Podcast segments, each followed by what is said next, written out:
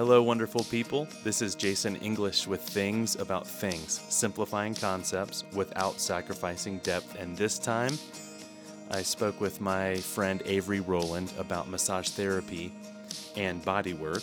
I asked her the difference between those. I learned so much. And then she reversed it on me and started asking me questions that kind of brought out some of my own story, my own journey. And it was just so rich and it felt really special. I learned a lot and I have a feeling you will too. So enjoy.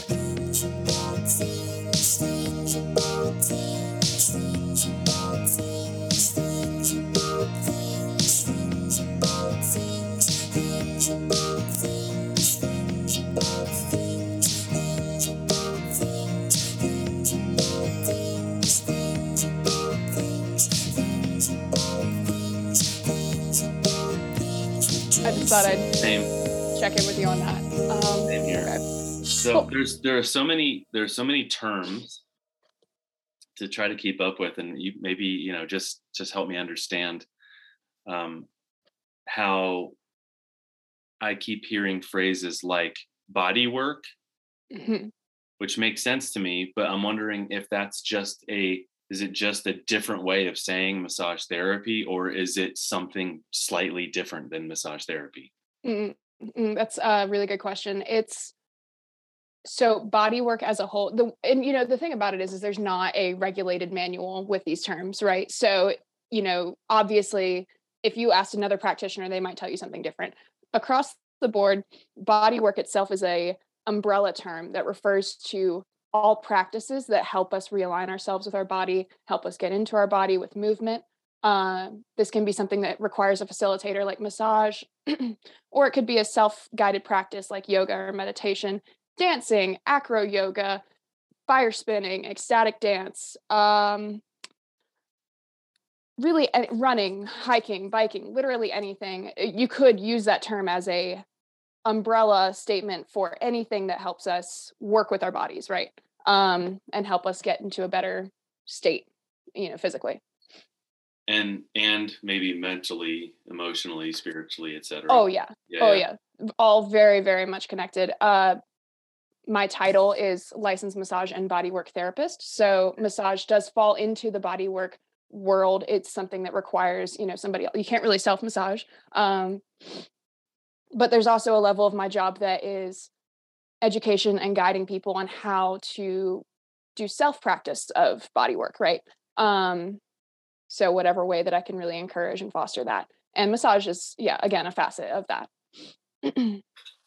I've been practicing massage for about four years now, coming on my fourth year.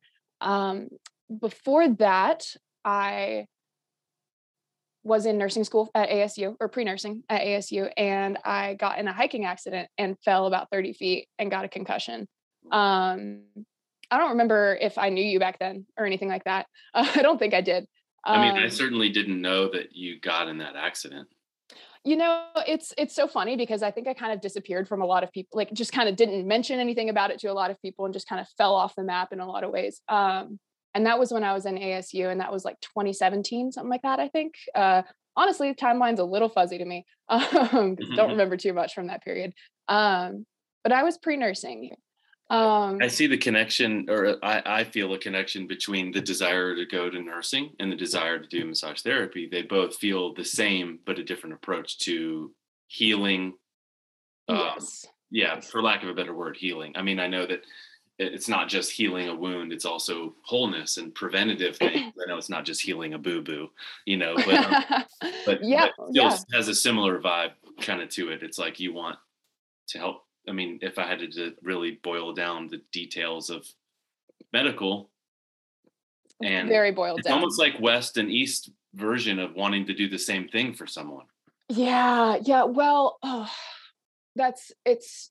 I was wondering if like is the question going to come up of is massage healthcare right? Is uh is this healthcare? And I think that if you that's a very very loaded question and very much depends on the person that you're asking. Um, again, you know, it's not a very highly regulated field in the US as it is in places like Canada. There, it's a lot more regulated as a practice and it's considered a lot more they've done a lot more work into making it a part of regulated healthcare over there. Um, in the US, that is not the case. We view it more as a complementary therapy. It's not something that you can really easily get billed to insurance. So I think by all operational definitions, you couldn't lump it as healthcare. Um, as a whole, massage is what I like to think of it. Massage and body work as a whole really work better as a preventative medicine form. And you kind of touched on that, especially, you know, when we're talking about East versus West traditions. Uh, that's, you know, that's a very polarizing view. So we try to like, how can we really homogenize these two things and how can we notice the similarities? Uh, what Western medicine relies on as a foundation is research, right? So something that we can prove in a study and, and that's a repeatable outcome and it's an effective outcome across the board. That's not the case with massage. We can't really, massage is very difficult to research, mostly because it requires self-reporting and that's very, that can be very inaccurate. So because it's such a what's the word? Because it's such a self-aware experience and it's really hard to measure the outcomes of that since they're only self-reported. It's very difficult to make it a regulated thing. Um, but you know, as as we come out of the opioid epidemic, actually, there is a growing field of research that's going into pain science and how our bodies relate to pain and how we, you know, perceive that. And so in that, we've been getting more traction with research and massage, which is great. So more money is being funded towards complementary therapies, preventative therapies, and things that uh, can help mitigate pain. So that's really great. Um, still have a long ways to go in getting that to become something that we can have a large body of research that we can refer to.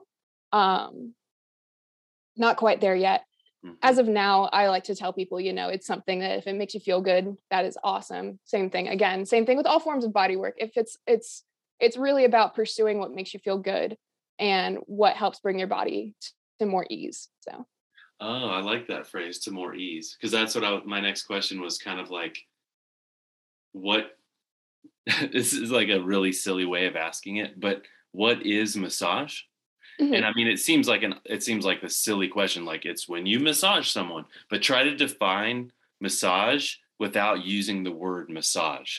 Yes. Okay, we can do that. So in a present day context, we could talk about like historically what that means because it is actually one of the oldest forms of healthcare. From what we do know, which is obviously very limited, um, it is actually one of the oldest forms of healthcare, though uh, right alongside with acupuncture and acupressure, we do have evidence for those. You know, the Neanderthal who was it, the Iceman that was found, very, very old, one of the oldest human remains that's very fully intact. He had evidence of having tattoos that were used as acupuncture, right? So we have evidence of body work, acupuncture being another form of body work, very, very, very early in the human experience. We could even say that we've co evolved with it, which is very cool. Um, I like to think of how communal massage is because you can't, again, we, I keep using the word massage, I apologize, but uh, we can't massage ourselves. Um, so there's a level of this that it requires another human to touch us, right? It requires another person to say, I reckon you told me that this hurts right here. So I'm going to literally place my hand on it and I'm going to show you my presence and awareness in this spot. And maybe that'll make you feel better. Maybe it won't. Um, there's a lot more to it than that. Obviously, as we learn more about the body, we learn better treatments and effective method techniques and that kind of thing. But the physical manipulation of soft tissue, which is would, would be our standardized definition of massage okay. without okay. using the word, uh, physical manipulation of soft tissue by a practitioner that's trained, that knows the body, knows points of contraindication that you wouldn't want to use pressure or that mm-hmm. kind of thing in. Um, so it and it does, and we do know, thank fortunately, with the research that we do have with massage, we do know that physical manipulation of soft tissues can relieve musculoskeletal pain depending on the condition that somebody has. Okay. So that's really helpful. And I love, I love the way of thinking of on the basic level. I mean, obviously, I'm I'm with you. It is it's important for someone to be trained and know what they're doing, right? But if you just t- take that to this zoom away from that detail, it's one human saying, I see you and I hear you. Mm-hmm. And I'm going to try to help you and I'm going to touch right. you. Right. And that, and and that yeah. matters. Like on a human level, a yeah. human touching another human to try to help them is a really beautiful thing. Yes, yes. And I'm such a big fan of it. And it's really so much of it about is honestly, it's just presence. It's just like telling somebody that, hey, I'm going to be present with you. I'm going to hold a space for you and you're going to feel what you need to feel in your body. And I'm going to be here with you and feel it with you. And, you know, it's actually really funny too when it comes to the training thing. We're such a stickler for methodologies in the US, especially in healthcare, which is a, is a really good thing. Um, it's gotten us really far in Western medicine. Uh, again, if we're kind of looking at the eastern side of this coin, over in Thailand, for instance, massage is very heavily practiced as a communal art. So families are consistently working on each other. It's something that you you do with each other um, on a lot more cultural level. You don't pay somebody, or you do pay people, but they it's it's very different the way that they have it set up. As a, it's not so much a role that we think of it as in the West. Uh, mm it's more of something that you can just do for somebody else. And it's very familial. It's very uh, communal. Keep using those words. Over here, though, in the West, we have a very strong disconnect with touch, and it's very difficult for us to move past that. So that's what I find is like the predominant difference in a lot of ways. Do you find that a lot? Do you call the people that you work with? What do you refer to them as? Your client, your patient? What, what's in my context specifically their clients. If i was to be working under a doctor or a chiropractor it would be my patients. Okay. so it depends specifically on the context there. Does it seem as if your your average client prefers to not see you as their friend but only as their massage therapist? Yes and that's what i prefer as well. Uh you know it's incredibly the it, you know we could argue about the efficacy of whether or not it'd be better for them to view me as a friend or as a professional. Uh, in the west though it is we we love our boundaries we love our professional boundaries and that helps me do my job more effectively if my clients are viewing me in a uh, looking at me as an authority in the field of yeah. body work and looking at me as an authority as somebody that could help them. And that makes sense to me too, as a client, like when I've gone to massage therapists. Mm-hmm. However, it does seem to not be communal. Mm. To see yes. Right, because of the because of the Eastern or like, look, me, I don't want to talk with you. I don't want to actually be friends with you after this. Just do right. And right. not really community.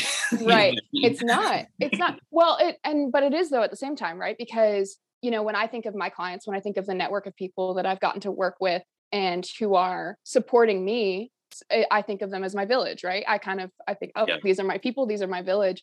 Uh, they're my village. They are the people that help me put food on the table and uh, yeah. so and and I get to help them. So there is a communal aspect to it. It is a little bit more transactional, I would say. Right, right. Um, like you however, still like them and you want the best for them and they like you and want the best for you. Yes. You're probably not going out for a drink later together. No. And that's and that's actually, you know, very much frowned upon in the profession to mix your relationships like that in the in the West. Yeah, right. Yeah. So Wow. So what does it I mean, you, you you explain this in the definition, but try to go put more words into what really gets accomplished mm-hmm. Mm-hmm. Uh, in, the massage session. What right eases pain, puts them at ease. Help, but what else? What does mm-hmm. it do?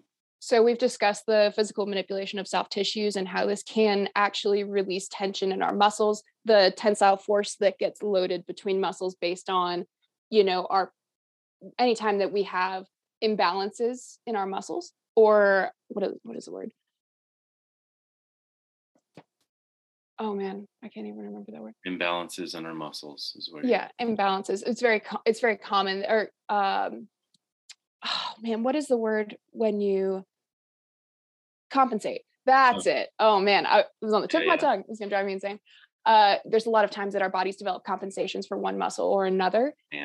based on our posture or our the way we work or if our job requires us to have a repetitive motion on a day-to-day basis all of these things develop compensations or imbalances in our body and muscles massage helps one by reducing the tensile forces between those muscles and actually helps release all of those layers so that they can function more smoothly and glide easy more easily in that tug of war and balance that's happening in the layers but also not only does it affect us on a musculoskeletal level, but it also affect, affects us on a nervous system level. So, massage helps us bring us down into a parasympathetic state within our nervous system.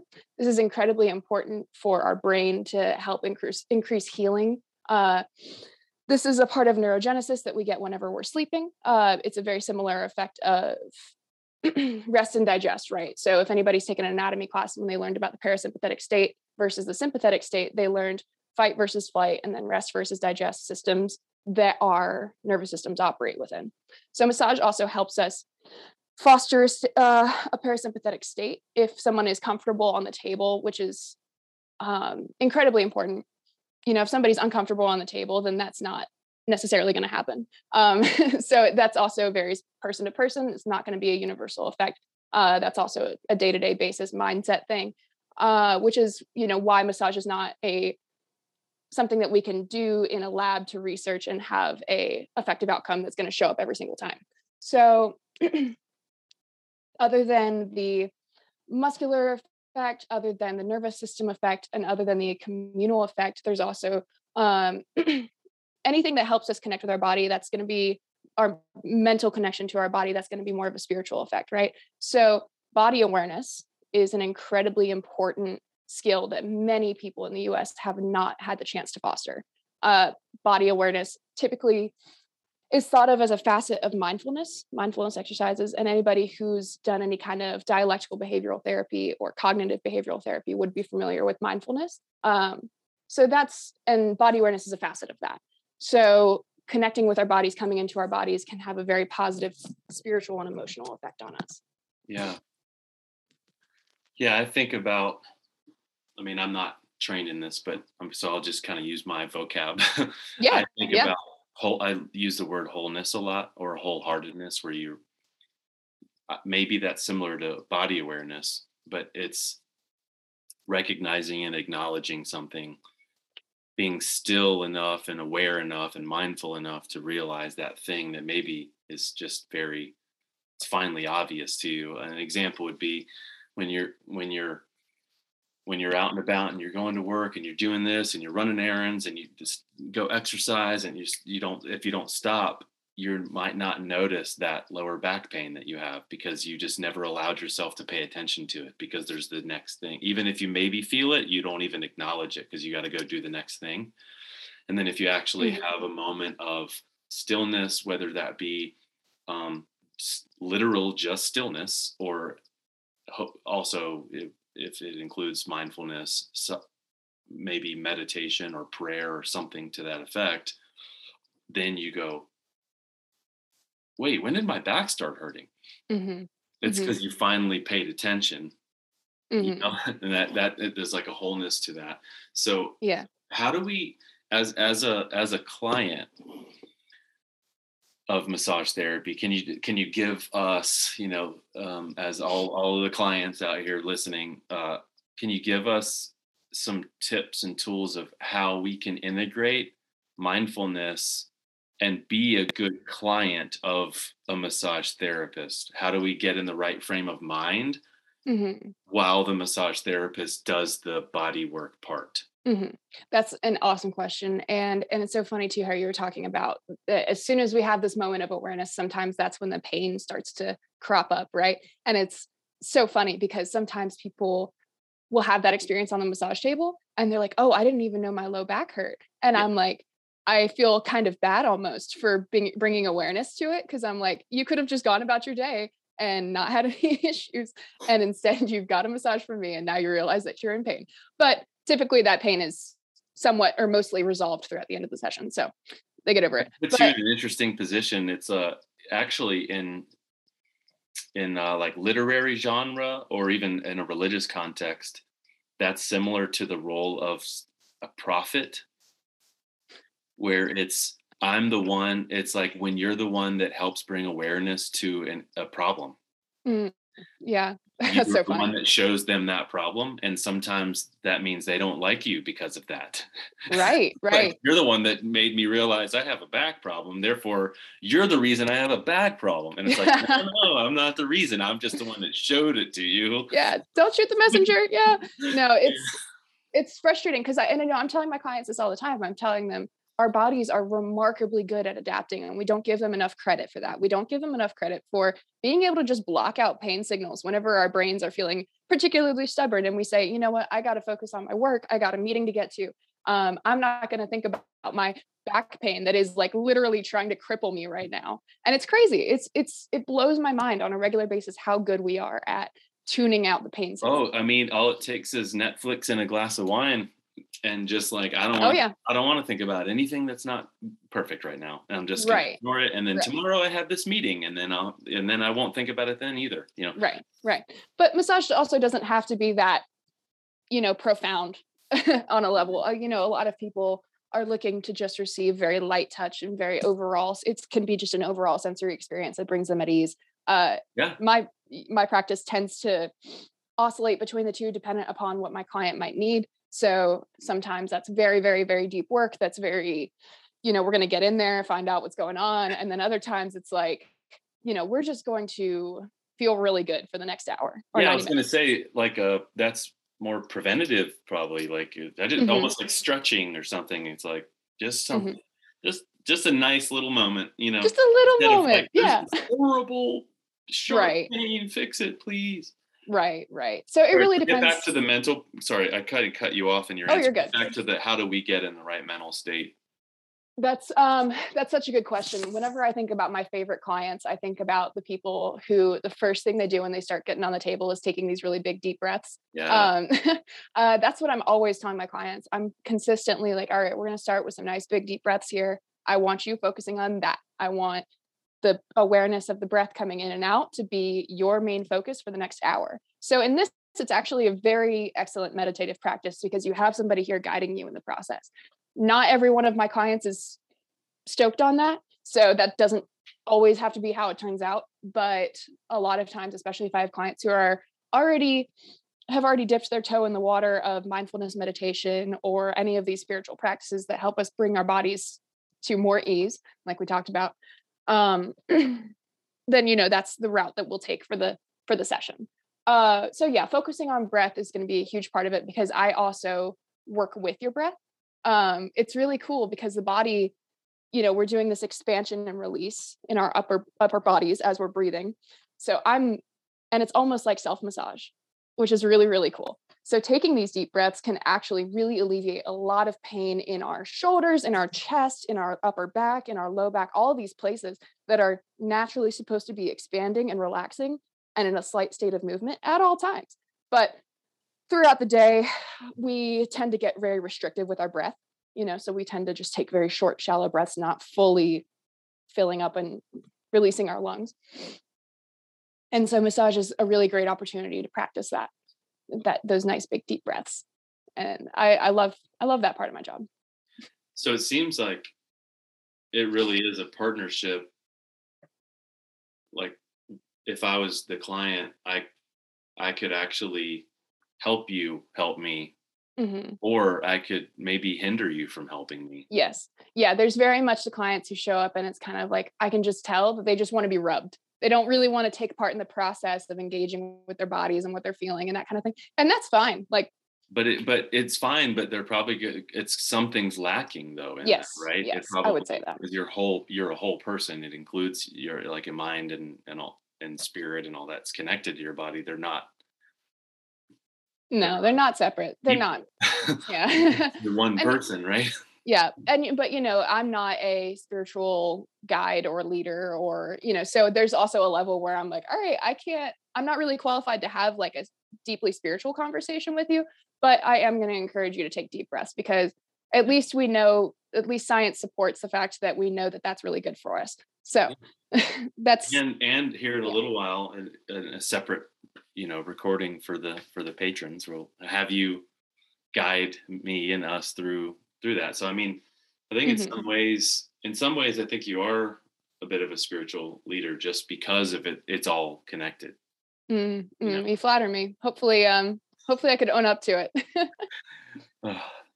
All right. So what what else? Uh, why flow state? Tell, talk about why you named your practice flow state. Boone, mm. The Boone part, I know it's we're in Boone, but why flow mm-hmm. state? What does that phrase mean, and why do you gravitate towards it so much?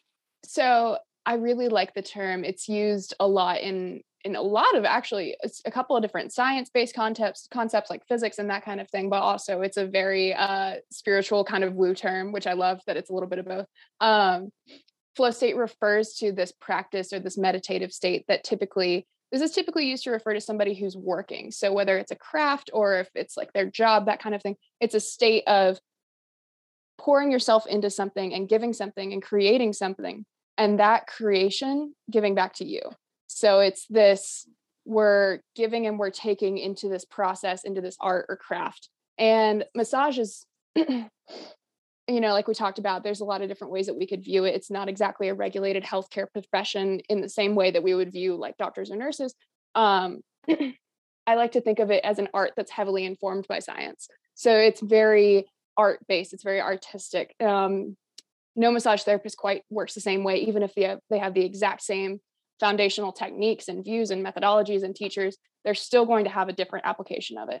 Um, so for me, I love getting in the flow of it. I always think of it as that. I feel very flowy when I'm working um, and just kind of making my way down like a river, you know, mm. um, always changing a little bit, always undulating and always bringing something new. Uh, so that's kind of where that term comes from. It's also the name of an album that I love. Uh, so you know, I was just like, this is perfect. This describes describes my practice, my independent practice well. Describes what I want to accomplish well. That's great. How long of a session I guess it always depends on the client, but how long of a session uh, from you, like on your end, not on the client's end, mm-hmm. I work. You get into that flow state the best. Yeah, yeah. I work so slow. um, I love taking my time, and so really longer sessions are typically what I prefer. Most of my clients, first time, I tell them let's start with a 90 minute or a 120 minute, and then if you want to go down to 60 minutes for your regular sessions, that's totally fine. But typically, it takes me a 90 minute session to do to visit every area of the body. Um, it's hard for me to fit in a 60 minute massage everywhere so i like to prefer um, refer out my clients to the 90 minute or the 120 minute sessions. Typically for me i'm i'm in the mode i'm in the zone within the first 30 seconds so it doesn't take too long to warm up there. Wow. 112 i mean that it's got to make you tired you get oh no it's like um it's like a you know you you build up the stamina you build up the strength. When i was first uh, in massage therapy they had us doing exercises outside of school for our hands and that kind of thing. But i'll tell you one thing there is not a jar that i cannot open. So uh, right.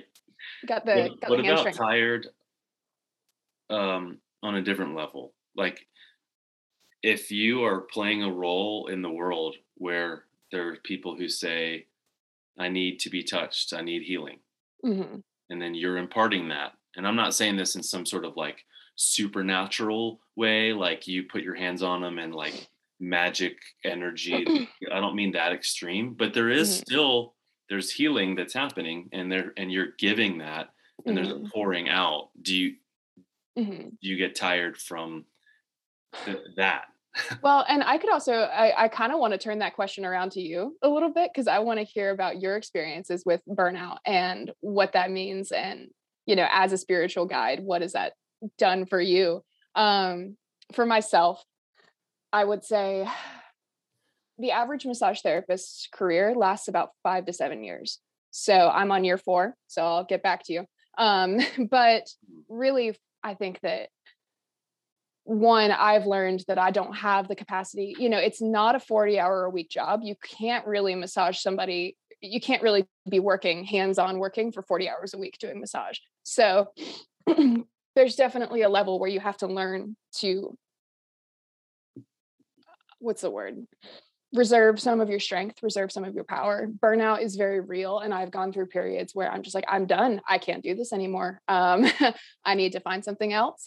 And then I take a break for about a week and a half. And, then and that go. was, uh, go further with that. Was that because your hands were sore and tired, or was it because your, your mind was tired? or something else?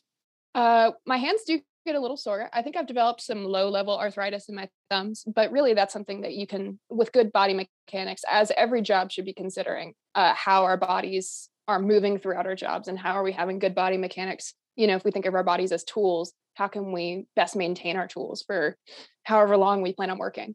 Um, mentally,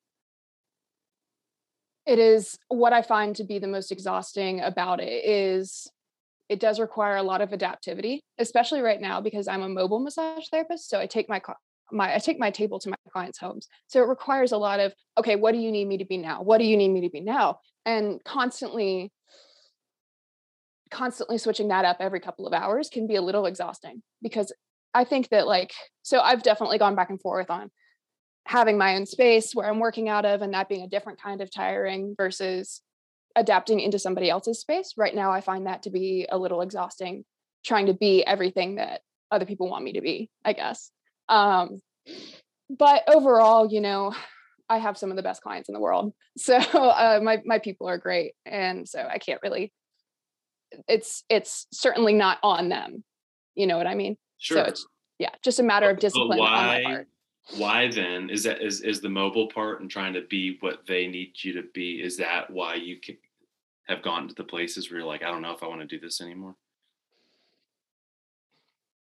no i think that that feeling is well you know that's also a very human feeling. I don't know a single human that doesn't think yeah. that about their work on a semi-regular basis at least.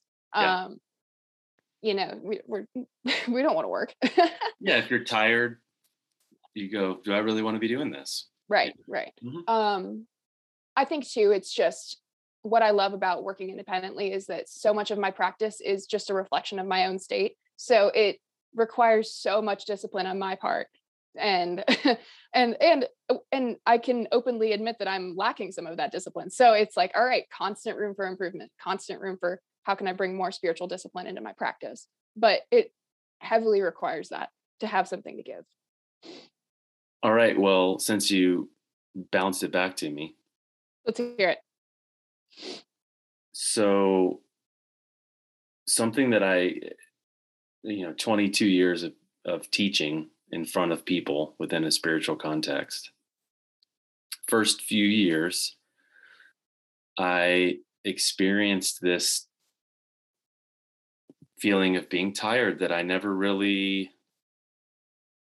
heard anyone else talk about. And I thought I was kind of alone in it. And it was uh, okay, I've put in so much of my time and effort and heart and energy into preparing something. And the filter that I've always used is when I prepare something during the preparation process, I I try to ex- basically to exhaust every path that I know of to for the information. So I do way, way, way, way, way more research than probably is necessary for that final product, so to speak, of the teaching. And the main filter is is this true to the best of my ability? Mm-hmm. And then when I, in the moment of teaching, the filter is is this loving to the best of my ability? Mm-hmm. So when I'm preparing it, it's more in my mind. Is this true? Is this even right? What I'm about to say to the best I can. Mm-hmm. And, you know, and to, according to what I even understand about what truth even is. And then, and then when I deliver it, it's like, is this a loving way in this delivered? But what I never heard anyone talk about is it, there's, especially as the number of people listening increases, uh, it's almost like you are giving energy to more and you are pouring yourself out. And so I would experience a deep exhaustion later that day. Mm, after your teaching? After the teaching, I would feel poured out. Mm. And well, you know, that's a bad thing, eh, but it's a tiring thing. Yeah. Yeah. That Not is tiring. Yourself out. But so I'd be tired. And then it would just kind of be like, and then the next morning or even sometimes later that evening okay well what's what's next sunday right Right. And what you do is if you're not careful, it's the same thing as like the lower back example. It's like, well, I don't have time to attend to me being tired because I have to get ready for the next one. Mm-hmm. And so I started being more attentive to that and giving and allowing space in my own heart and mind and life to acknowledge the being tired from it acknowledge it in myself acknowledge it to my family acknowledge it to my friends acknowledge it to the you know work associates and people around me and even and even at times acknowledge it to the whole room of people that i'm teaching mm-hmm. i feel like that's part of wholeness yeah but you can't i don't think it's healthy to like maybe have it be like what you do every time and go full like if as a massage therapist you don't want to say oh by the way i'm really tired right now and i'm not I'm sure if i'm in the mood for this. You don't want to say that. No no you know? no. But um uh but uh so i think that acknowledging that and it was so helpful that a few years into me doing it i heard someone else say it. Mm-hmm. and i was like oh thank god. Like i was know, it another pastor that said it it was okay yeah okay. Um, That's and, helpful. And it was one that I very much looked up to mm-hmm. in style and approach um, and content. Uh, mm-hmm. Because in my experiences, I would say a majority of the times that I saw sermons, I felt like it was a persona of a person doing something. Mm. Mm-hmm as opposed to like them as a like a natural overflow of their true self i felt like it was like a fake thing happening mm-hmm. and so when i saw someone else it was like oh this is just them being themselves and that's what i'm trying to do too i'm not trying to mm-hmm. there's jason and then there's like the pastor version of jason on sunday who all of a sudden he speaks differently and mm-hmm. Pastoral and and and so like um, part of the natural vulnerable, honest thing is even acknowledging the tire, being tired. And so just giving myself permission to say, I don't know how to do everything. I can't be at all the things. Mm-hmm. I'm going to give myself that space so that I can prepare for that next, the next teaching. Because I've always viewed myself more of a as a of a teacher. I never really felt like a pastor. Mm-hmm um, and so I think just focusing on okay, this is the this is the actual, and I I I still to this day try to view my my role as a teacher as more of an art form than anything else, mm-hmm. as opposed to just conveying information. Right. It's not just a method of delivery. Like, yeah, with massage, it's like no, this is a craft and an art and a flow. This isn't just like I will now rub your muscles, you know, like robot. It's right. Like something right. else. So just like with teaching, I never saw it as I will now give you information. It's like, no, I'm trying to do this in an artistic way. And that takes energy and it takes time and it and it's a and it's an emptying out. Mm-hmm. So anyway. And that's and that's been that's you sticking to that authenticity has brought about some of the most impactful teaching. So that's and you know, I think yeah, definitely the robot rubbing is what I find to be the most burnout, you know, causing thing with massage. But wow, it's so funny. I didn't realize how many similarities there were. Um, no, it's yeah, your your role as a spiritual leader, especially, and it's it's it's so funny because when I think of like if we were in a small community or a small village of people and we had a person whose role was to be the spiritual leader uh you know everybody else is coming alongside them to make sure their needs are met right? There's like a level of this where it's like we see what your role is and we see what your impact is to the community and what you're giving to the community. We also recognize how fragile that is. So we have to protect it at all costs right?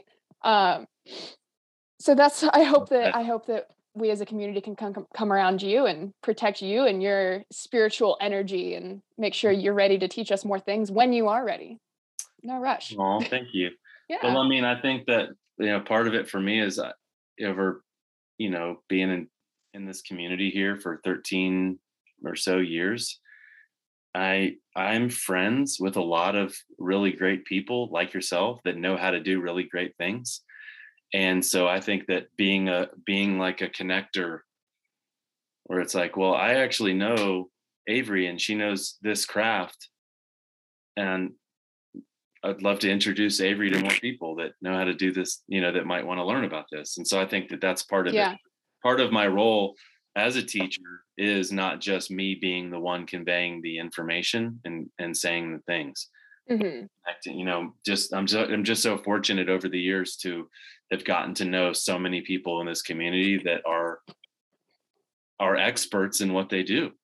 Mm-hmm. Well, and that's you homogenizing the community, right? And that helps contribute to wholeness. That helps contribute yeah. to spiritual communal health. Um, so that's huge. That's you know, it's we find ourselves in a world. I I don't know if you've if you're familiar with like the monkey circle term. Um, we're only capable of caring about like give or take 250 people at once. I don't know. I like I I've read a little bit about it. I don't know if you have any like thoughts on it or anything, but you know in a in a global modernized community where we have access to literally anyone at any time we do lose sight of the fact that we do have a limited amount of empathy and we do have a limited amount of i can only care about so many people and they have to be in a certain vicinity of me so when someone like you comes along and and you're saying hey let's bolster the relationships we already have around us that's that's very uplifting you know? I don't know. But i get i get i do get also like exhausted when i think about okay i have only i have about this much that i can give uh, in terms of empathy in terms of um spiritual connection in terms of healing. And so having someone like you who helps us utilize the connections we already have and helps us make the most out of it and become the most efficient we can be with our crafts our various crafts across the community that's huge that's huge Wow. Thanks for saying that. Oh yeah. What's oh, the yeah. monkey circle thing? What's the the number? Uh, I I think 50 you said? I think like 250. So 250 people? Yeah, I've heard and I, am sure that some it's it's got to vary based on the person, right? it's got to vary. So, but I remember the, the first time the first time somebody told me that, I was so upset at the thought that I could only care about a limited amount of people that I sat down and tried to write down the names of every person I cared about and it was not more than 250.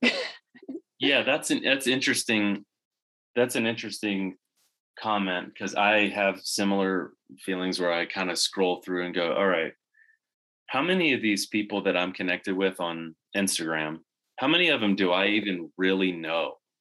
Right.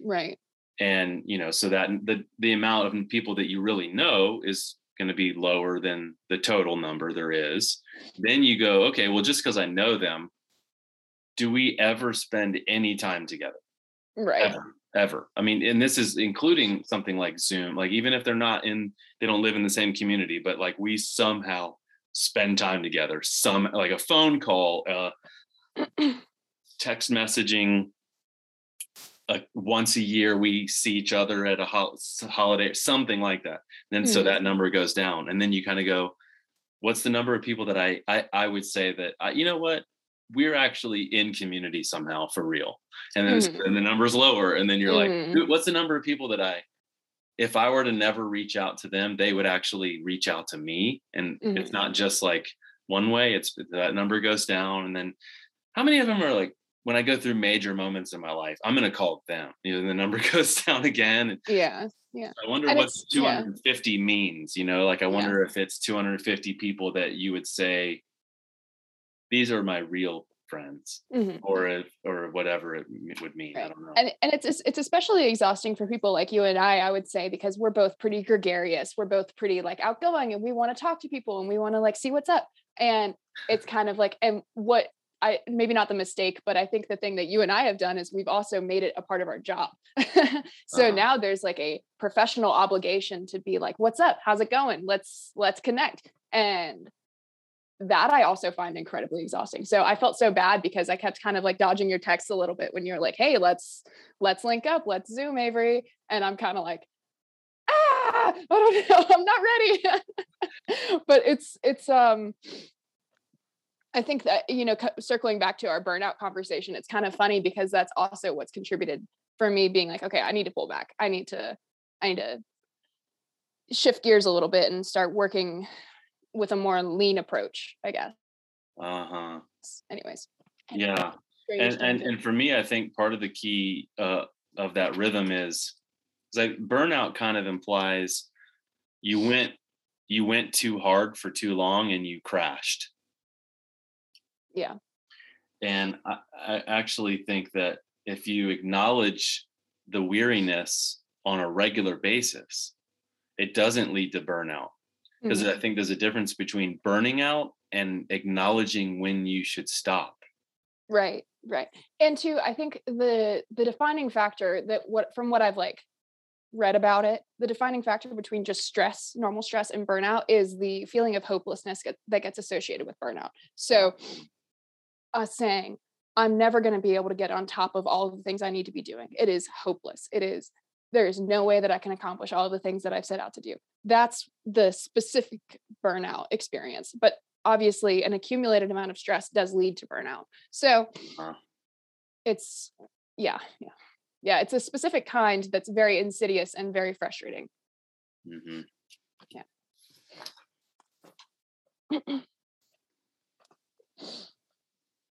what hmm. else what else what else do we talk about when it comes I have, to massage therapy oh man i have several things i want to talk to you about as well that also have very little to do with massage therapy so i'm like biting my tongue on these questions that i have um whatever let's let's let's get in the flow state all right sweet sweet um, I messaged you a little bit ago and told you about how, and this may or may not be something you want to cut out entirely. I don't know. Um, I messaged you a little bit ago and told you about how one of the last sermons that I caught from you at the heart was one of the many nails in the coffin that helped me walk away from religion entirely and and i knew that you were just about the only person in the world that i could tell them hey your sermon helped me leave the church. but that was very much my experience. You talked about, and it was it was so profound to me because you were talking about Yahweh and what the name means. Uh, you were talking about how it kind of just means breath, how to worship God is in itself just a state of existence for humans, uh, and how it's to say Yahweh in Hebrew was literally an inhale and an exhale. It was it was literally that phonetic sound that meant God's name and what God wanted him to be referred to as. And yeah, that was kind of the content that kind of pushed me over the edge. why would why would that content push you over the edge? Because massage, actually. um, and it because of my experience with breath work, which is again another facet of body work. Um, because I found so much healing when it came to learning how to breathe and feeling this worshipful experience where I felt connected to God, Yahweh, in a um, very specific way was that was very impactful for me. And it was something I had learned through massage, through getting exposed to body work, that I had learned that. So yeah, I don't know if that makes any sense at all. Um, no, it um, does. And and actually, I mean, it's you're not the only person that has told me similar kind of sentiment. Mm-hmm. And I actually I consider that to be one of my greatest joys of the time of being a pastor, which might seem like a backward sentiment to some religious people. Mm-hmm.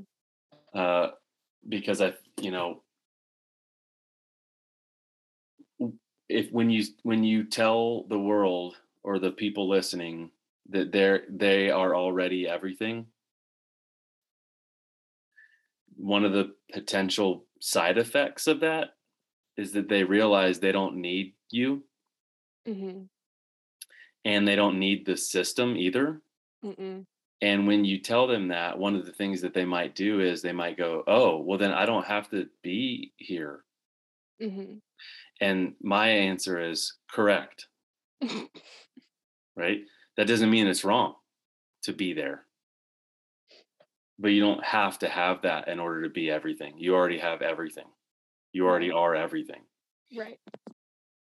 And, and uh, so I think that what you're what you're hitting on that happened several times over the years, more than several. And some of the mo so, some people didn't like that. I'll just put it that way. Um, and it was interesting because it was almost like maybe there were people that wanted me to feel ashamed of the thing that I actually was the most proud of. Mm. Mm-hmm.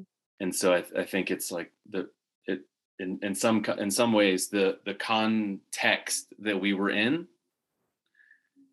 it's helpful if it allows and leads to growth Mm-hmm.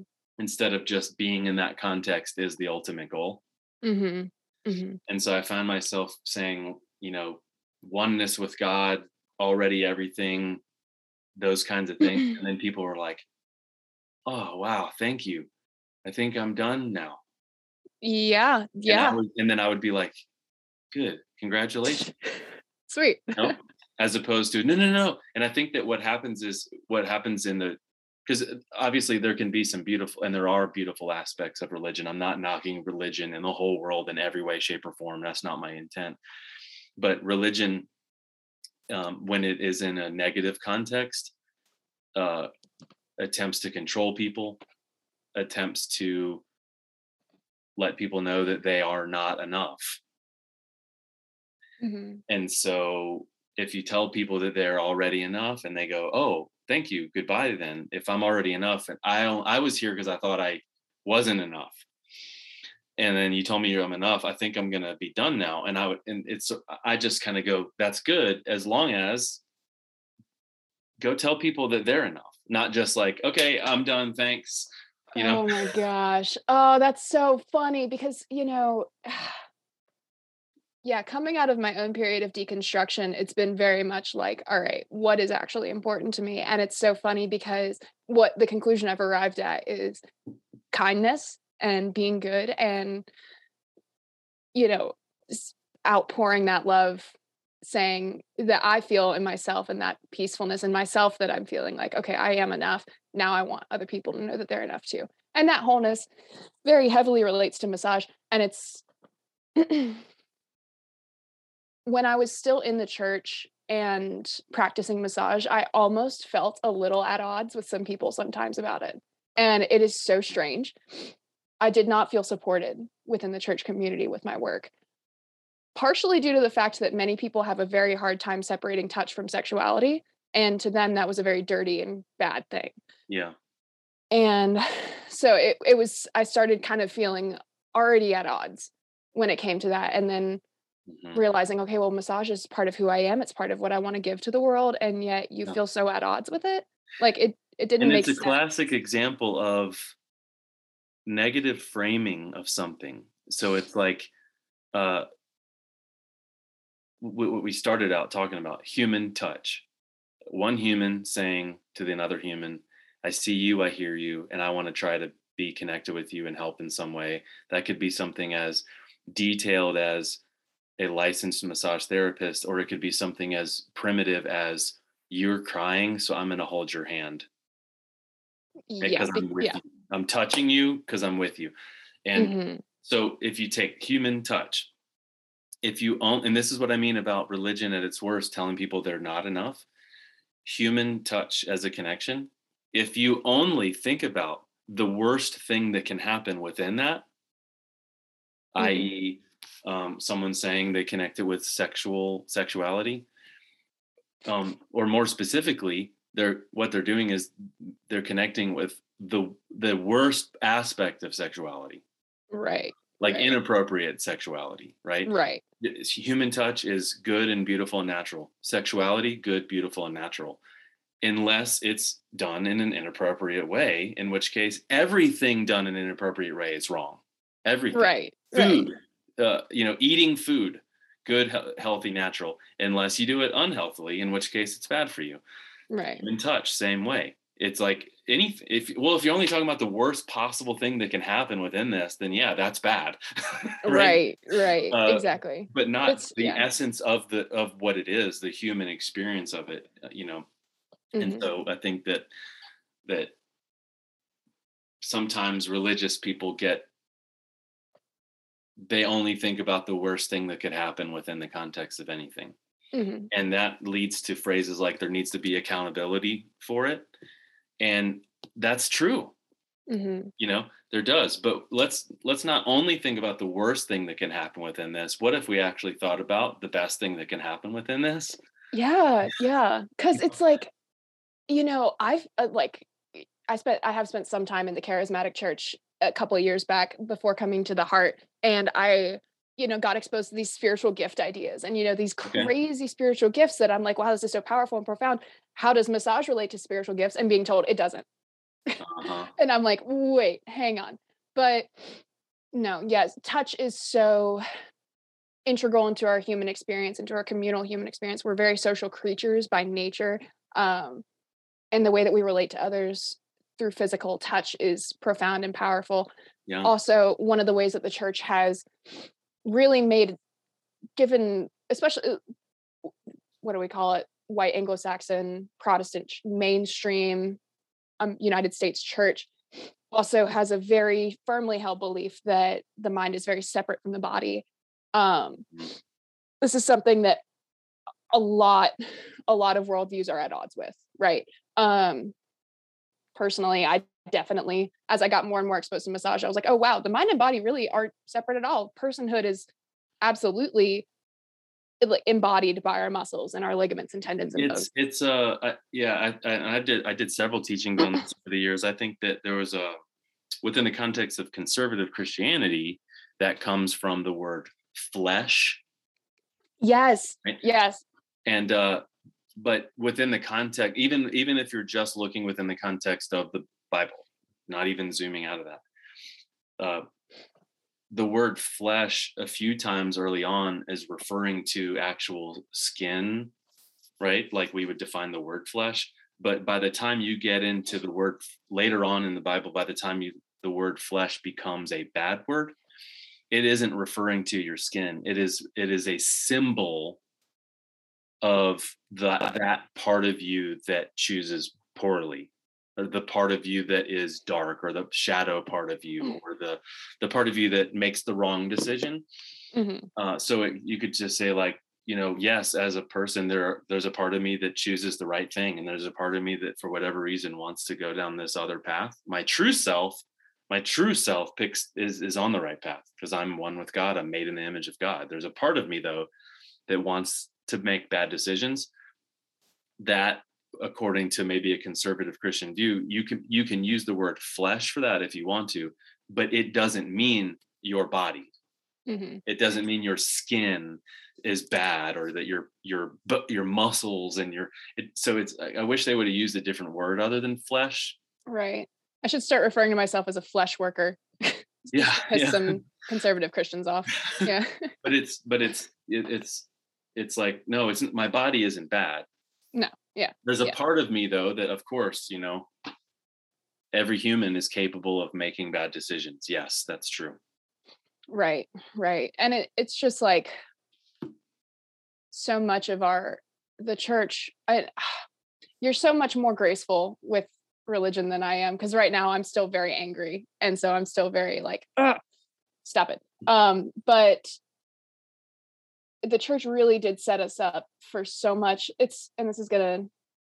The church set us up to be carrying so much pain in our body, especially people who grew up particularly religious because we've been taught to totally to deny the body literally we are taught to shut down our feelings and the way our body makes us feel and how we relate to the world when you grow up in a conservative envi- conservative ah, conservative christian environment you're taught to literally deny that and it's and now it's like part of my job is to literally for myself so i can better help people is to literally undo that. And so going in the process of untying all these mental knots i've created around these ideas and like being like no there i shouldn't have to feel so sh- shame so viscerally in my body all the time.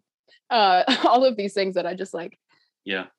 it's just kind of working against the flow of the church and kind of trying to like swim upstream Yeah, and I think what you're doing is, you know, you're you're undoing some you're helping people undo some things that are the unhealthy aspects of the the context of the religion that they were in, not because there are millions of people in the world that would refer to themselves as followers of Christ or Christians that didn't grow up in the context that denies the body.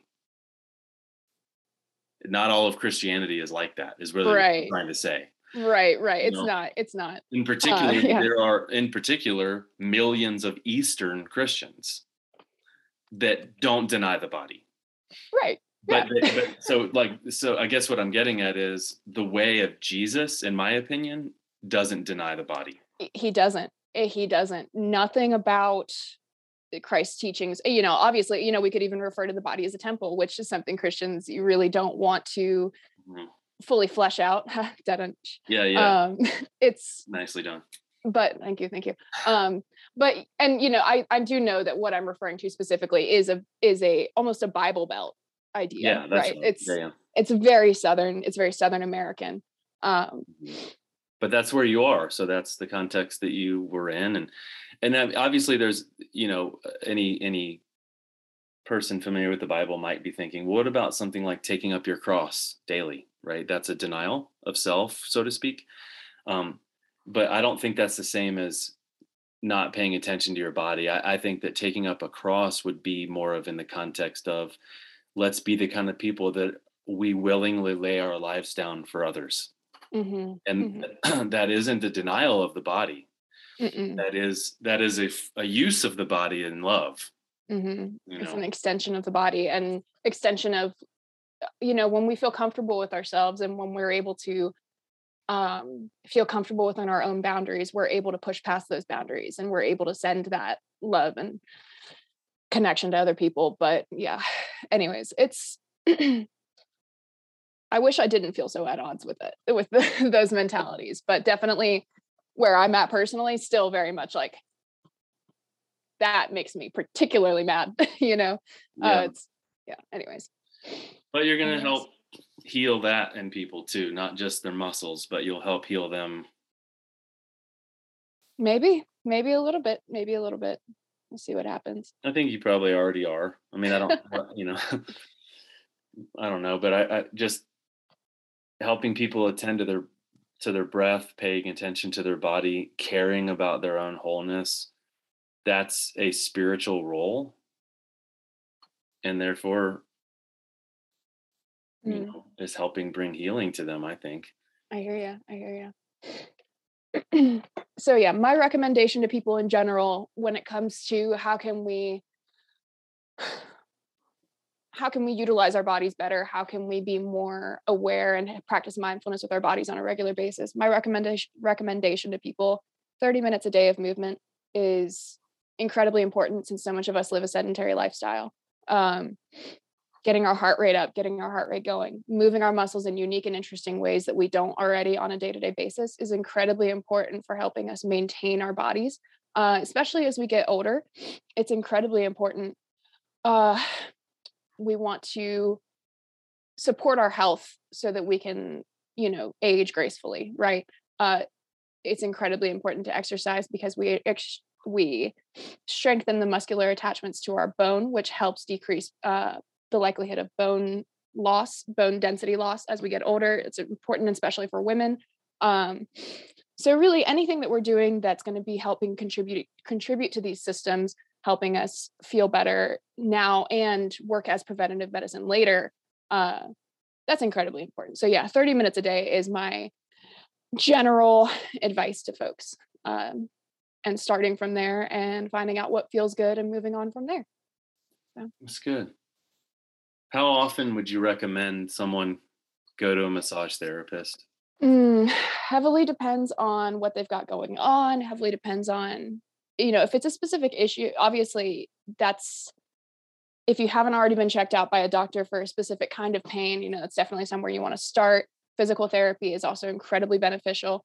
Um, if someone really wants to change really create change in their body and create you know if they have muscular pain due to a deficiency or due to a like a postural deficiency um, that or that kind of thing we can implement stretches and exercises to help strengthen the muscles to create more space in the body so that they don't have that compensation going on um, so really that's if I was going to give like a regimented, like you should be doing this this many times, I would say movement, stretching, and exercising. Massage itself is better for fostering the skill of, oh, this is my body. These are the boundaries of my body. Here's where I start and end. Mm-hmm. Um, and helping really, literally just creating, helping create that mind body connection and creating those neurological pathways is incredibly important in another sense.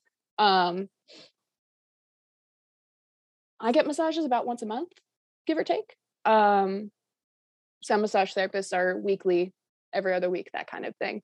Um, do you only do it once a month because of like budgetary reasons? Like, would you do it more if uh you know what I mean? Like if it was like, okay, got all the money in the world, I don't even have to think about it. Would you do it more than once a month? honestly if i it's not even the it's not even the budget it's that i have yet to find a massage therapist that i um or a body worker that i'm like yes so excited about right okay. now i'm i'm kind of missing that right now so okay. maybe if i found somebody that i was like i i need to see you once a month my answer would be different okay. um but yeah right now i haven't gotten anybody that i'm well i i love my massage therapist she's a lovely woman she's mm-hmm right now, her and I are actually tied as the most highly rated independent massage therapist in Boone. Um, Miss Sharon, she's lovely. She's 25 years experience and blows me out of the water. Um, wow, cool. Yeah, she's so talented. But um, you know, it's still just like part of me is also kind of I don't get the same thing out of it that I used to, which is so sad. But oh, I would imagine it'd be hard not to analyze their work, even though you're the client. Yeah, yeah. I've thought about just like trying to find a new massage therapist and like just showing up and telling them, "Oh, I'm an accountant." yeah. Like just like kind of totally changing my personas and being like a very different person and seeing if I liked it better. Just because uh-huh. I don't know, maybe less pressure that I'm feeling mentally. But right, right. Um, yeah, certainly not. I probably should be going more. Um, but yeah, I recommend. I really uh, with any therapy, whenever somebody hears the word therapy, what I tell them is to re- think of that as this may help you, this may not, and that is heavily based on context and methodologies used. So, you know that that can be like mental therapy, talk therapy, CBT, DBT, physical therapy, all these like therapies. It may help you, it may not. Depends heavily on the practitioner and the context. So, those are it's it's it's not a um you know like we've talked about these repeatable outcomes you know that's not that's not there with everybody with massage. Sure. Any any closing thoughts just on on uh any little nuggets of wisdom for us? And then and then we'll stop and then we'll cool. re- restart with the meditation yeah. uh do you want to talk about knots we could talk sure. about knots like what are knots? Um sure let's do it. I get that question a lot and so yeah. i was like all right i, I want to be sure to touch on this yeah. a little bit. It's so funny because again with massage not being a very regulated profession you'll hear a lot of different things and it's kind of like all right let's let's say what we do know. We actually know very little about the body which is very surprising because we use them so often. Um, science really hasn't had the time to effectively research yet what is actually happening when we contract and relax our muscles. We don't exactly know the method or the uh, the actual reaction that's happening when we're doing this.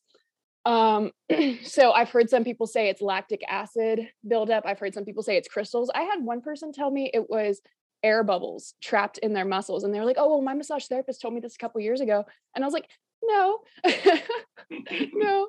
Like if you had air bubbles trapped in your body, do you know how bad that would be? Like, it's like it, that could kill you at any second. Um, so it's not that.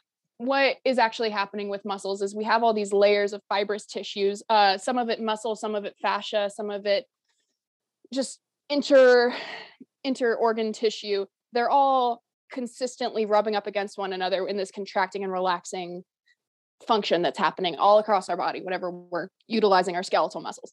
Um, what happens is over periods of chronic overuse whether it's you know a repetitive motion that you're doing in your job on a daily basis what happens is this friction becomes a little less efficient so it tends to get a little bit harder and rigid for it to easily slide across each other.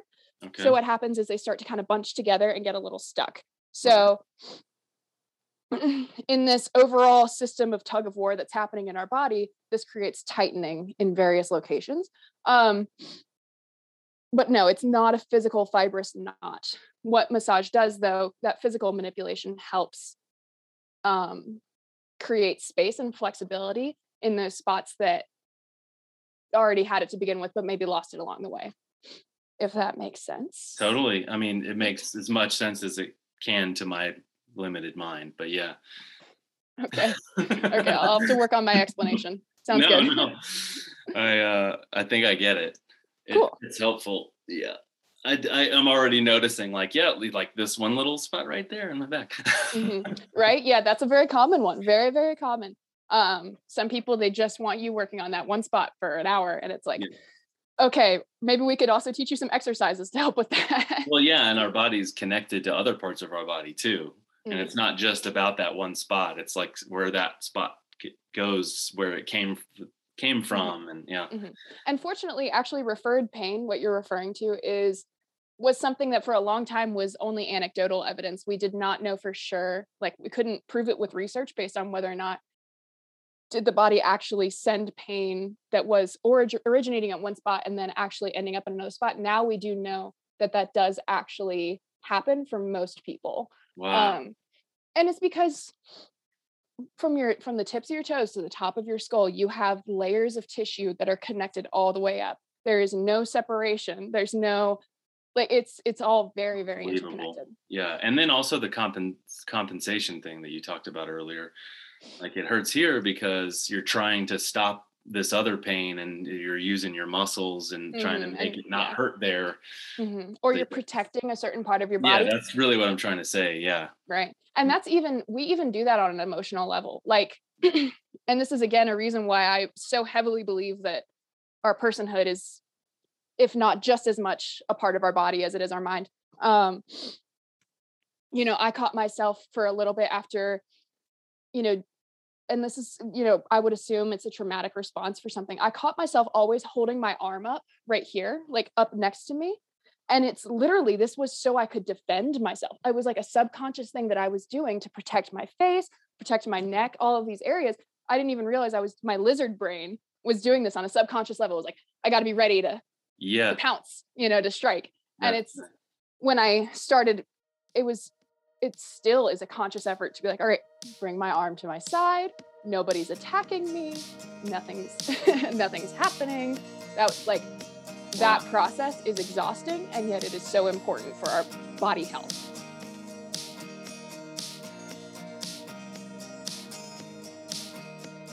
See? Mm-hmm. Well, if you want a little dose of more, we recorded a brief little session where she walked me through just a, a, mindful moment, and that mindful moment is for patrons only, which leads to a reminder that this podcast is supported by patrons on a platform called Patreon. And if you want to become one of those patrons that supports this podcast, that makes all this possible, you can go to patreon.com slash things about things. That's P-A-T-R-E-O-N dot com slash things about things. Maybe give five bucks and help me with my equipment and help me to continue to get ready to make more teaching video shorts. And you get exclusive content. So you get extra little podcasts, you get some behind the scenes stuff. I mail you little things like stickers and maybe art prints and, and a book, depending on which tier you choose. So thank you to all of you that are Patreon patrons, and thank you to all of you that are considering it. So go to patreon.com slash things about things to support the podcast. And remember to go to Avery's website if you're interested in reading about what she does and maybe hiring her to be your massage therapist. You can go to flowstateboon.com.